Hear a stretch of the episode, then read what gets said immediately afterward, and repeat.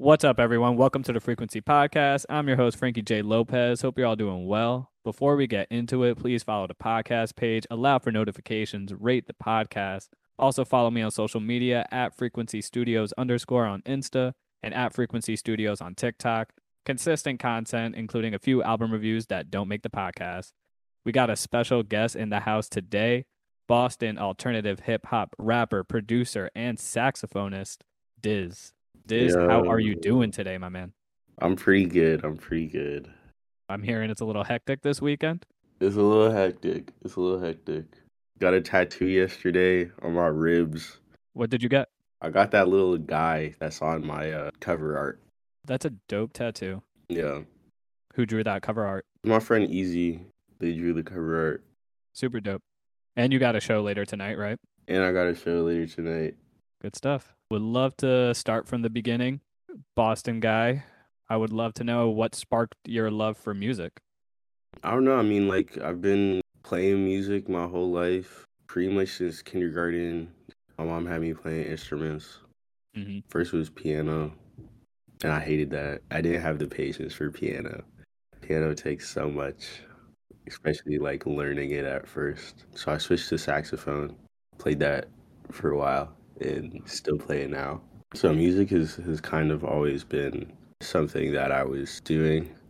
I didn't always love it, you know, playing in like middle school band. You know, it was all right. hmm Sometimes it was fun, like certain pieces. I didn't really love my teachers until uh, I think it was like my sophomore or junior year of high school. Started studying with this guy named James. Kind of like re-sparked my love for the saxophone. Mm. It was pretty cool. I had a pretty similar experience, not gonna lie. I started playing drums pretty young and then I tried to pick up the piano. It does require a lot of patience. hmm Yeah. And I read that you were into like sort of emo pop punk stuff at first. When did you sort of make that like mental transition to hip hop? Mm, that's a good question. I think it was like the latter half of middle school, probably. I remember like my homie Saja showed me one of the Drake albums, Mm. and I was like, "Fuck, this shit is hard." So I was listening to a lot of Drake, and then I kind of just like went down the rabbit hole. And now I'm not a Drake fan. oh, not at all. Yeah, nah, I'm pretty anti-Drake. Damn. Why is that? like I still like his old stuff, but cause I don't know, bro. Like his new music is not good. It's not good. I agree to an extent, Mhm. For sure. There's definitely hit or misses. I do like a nice Drake feature when he's spitting. Sometimes, yeah, like sometimes he can bring it. Sometimes he can bring it, but I'm not gonna listen to like a 30 song record. I feel that. Yeah. How do you feel about loading up an album, making it like an hour and a half in order for you to just kind of throw shit at the wall, see what sticks, Yeah. kind of see what streams the most? Your albums are pretty short. hmm Do you do that purposely? Yeah, I definitely, I definitely do that purposely. It's also because like I can't make 30 songs, you know. and I wouldn't want to put out 30 songs because I know like most of them wouldn't be great songs. I only want to put out things that I would enjoy listening to. But I totally get it, man. Like, you got to get those streaming royalties. mm-hmm. Gotta get the bread. I- Yeah. I get it. Speaking to that, I mean, when did you decide that you wanted to pursue music more as a career versus sort of something maybe you were doing for fun in like middle school? It was in high school. I uh, joined this rap group with some of my friends called Illegal Advisory. We had a good little run there, like locally. It was a lot of fun. I really loved like performing and making music and like it just like felt natural. I started producing and stuff. Yeah, just like year by year, I just got more into it and more serious about it and now it's my career. I believe at least at one point you were going to Berklee in town. Are you still there? Yeah, I'm still at Berklee. It's my third semester now. Oh, awesome.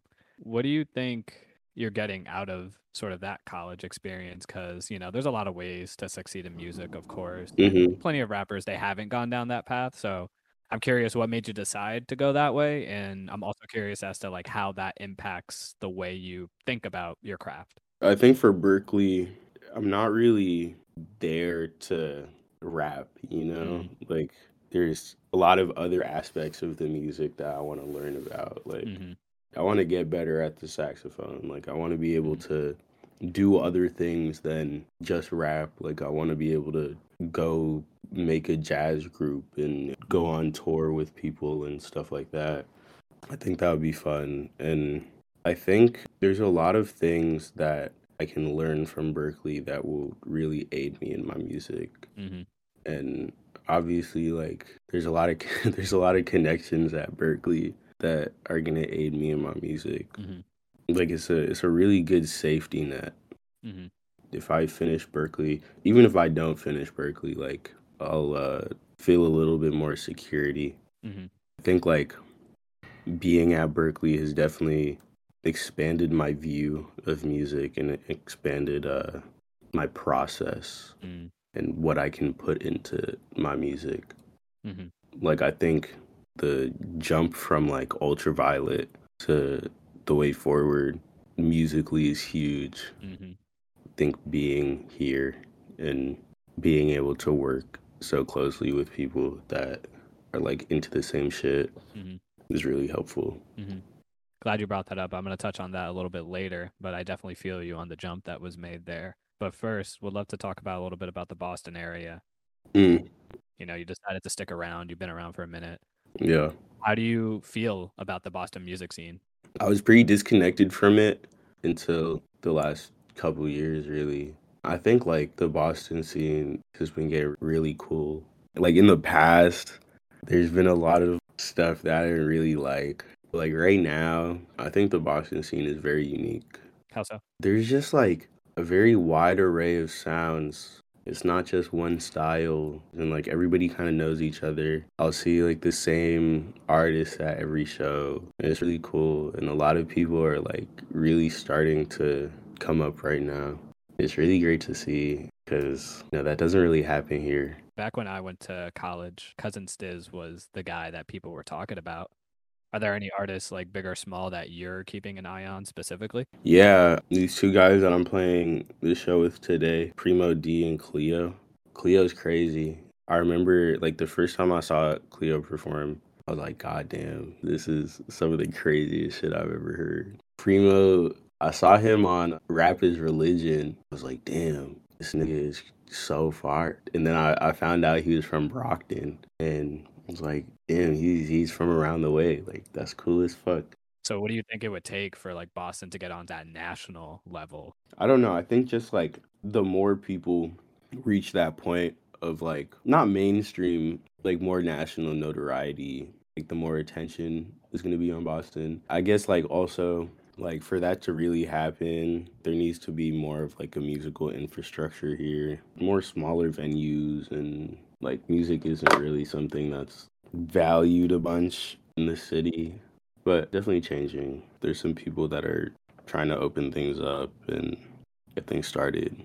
Transitioning over to the music, you put out Blackwater when you were a senior in high school. You came out with a pretty established flow, some mature topics. I love the sax solo on Rainwater. Did this rap thing just come naturally to you, man? Because at that age, it was pretty impressive the things you were doing. Thank you. I think like part of it definitely came naturally, but I Mhm. also I was rapping for a little bit before that. Like I've always written poetry and read poetry and like really was dissecting the things that I was listening to and listening for things that I like. Yeah, it shows that you were already a student at the time.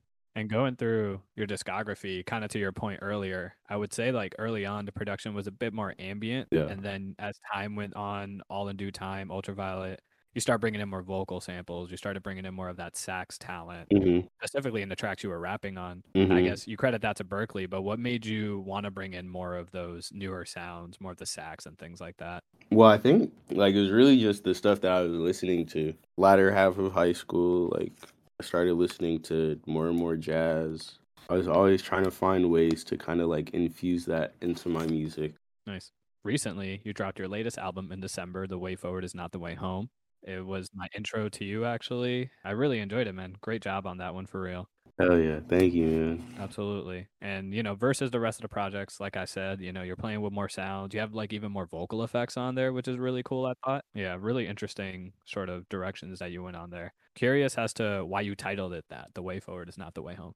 Like right now, something that I'm I'm really struggling with is like transitioning into like adulthood and trying to find my people like the things that I want to do and the things that I don't want to do, like where my place is in the world. So, like the title is saying that you have to go through like a lot of these kind of uncomfortable situations and power through it to kind of find your way forward. And eventually, you are finding your way home which is like you know that place of comfort but like you don't know where that is so you kind of just have to like reach around for it.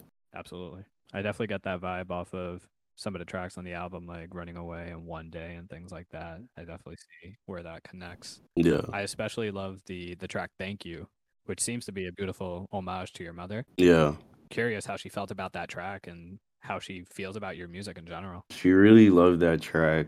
That voicemail at the end was her response to the track. She's very supportive of my music. I think she really just was happy that like I found something that I really love doing.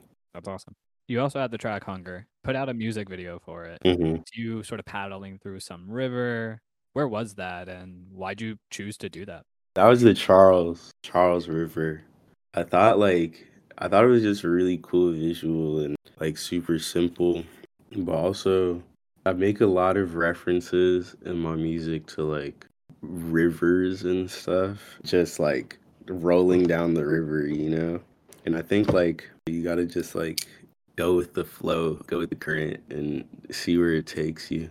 I was gonna say water seems like a theme because on the rest video that you had a year ago, you had a lot of shots of like water and nature and stuff like that. Mm-hmm. I think I also read that you like to write in nature. Yeah, I think like some of the best songs that I've written sitting under the sun, admiring the scenery. Want to talk a little bit about you have your performance tonight. I caught your Bandcamp Oakland performance from last year. Oh, word! Yeah, thought it was dope. Well, I wasn't there. I caught it on YouTube.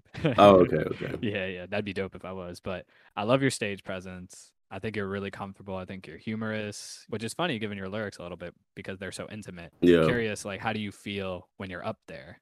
Bro, like, I get so fucking nervous. I think that's why I try to like be funny. That shit just makes it easier for me to like keep it pushing. I honestly hate like having everybody looking at me. Like that shit is so weird. Like I don't know where the fuck to look. So like uh-huh. this So I always I always like put my hand over my face. It's become like somewhat of a meme in my circles and it's just because like I'm nervous, and I, I, like I don't I don't want to like make eye contact with people. It makes me it makes me feel like hidden, you mm-hmm. know. Definitely still like I love I love performing. I think it's like it's a lot of fun. Right. What's been your favorite performance that you've given thus far in your career? That's a good question. Me and Bandcamp was really fun. I did this like online show at uh, AS220 that I think was really pivotal for me. Mm. Doing that and like having it be online, and I didn't have to like really look at people. I was able to really figure out what I wanted my stage presence to be. Damn. What else? What else? What else? What else? Oh, the show at the Middle East I did earlier, like when was it? It was like in the fall. That show was a lot of fun because that was like the first show I've done in Boston for like years, pretty much. It was a sold out show, and like there's great performers, great people. I think I did pretty cool. Me and Annabelle like had a sword fight. What's that mean? So like we we like we like prepared a little skit where like she would fuck up playing one of my songs and then ah, dude, what the fuck? Da da da da. Be like, ah, like I'm gonna fire you, like whatever. And then uh, there's only one way we can settle this, and fucking like we bought some PVC pipes and like played East and did a little sword fight on stage. All right, get the crowd riled up. Yeah, yeah, yeah. They had a good time. That's awesome. How do you typically spend your time outside of music? I watch a lot of the Celtics games. I saw you on on the on the story last night talking Yeah, about LeBron. yeah, yeah, yeah, like yeah, that.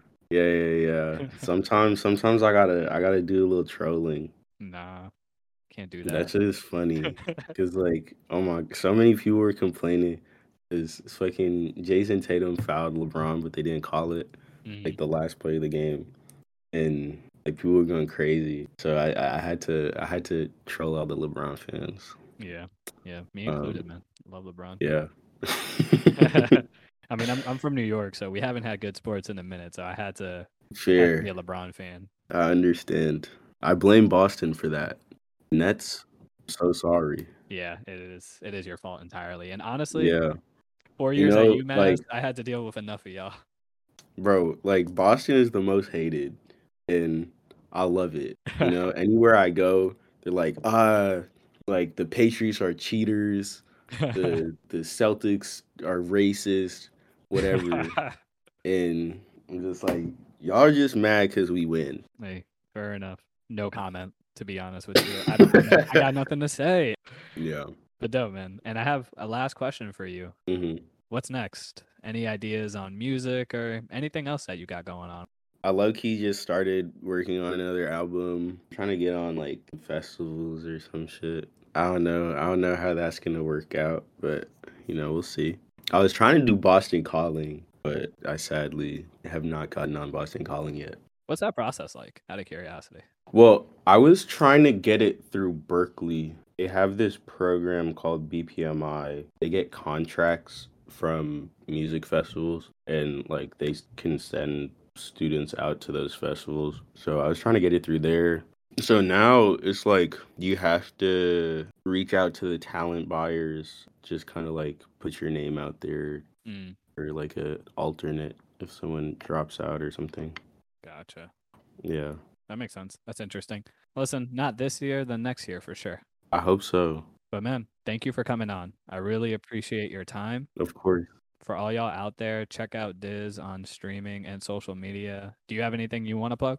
Let's see. Let's see. His name on Instagram is diz.47. That's true. That's true. My my Instagram is diz.47. And listen to the last album, came out in December. The Way Forward is Not the Way Home. X and cop the vinyl. Oh my god. We released a vinyl. When did that come out? It's on pre-sale right now. Awesome. And come to my shows. Awesome. So, yeah, man, once again, thank you for coming. Thank you. And for all you folks out there, feel free to check out some of the other interviews on the platform, along with any of my other content, Frequency Podcasts, anywhere you get your podcasts. And until next time, I will catch y'all later. Peace out.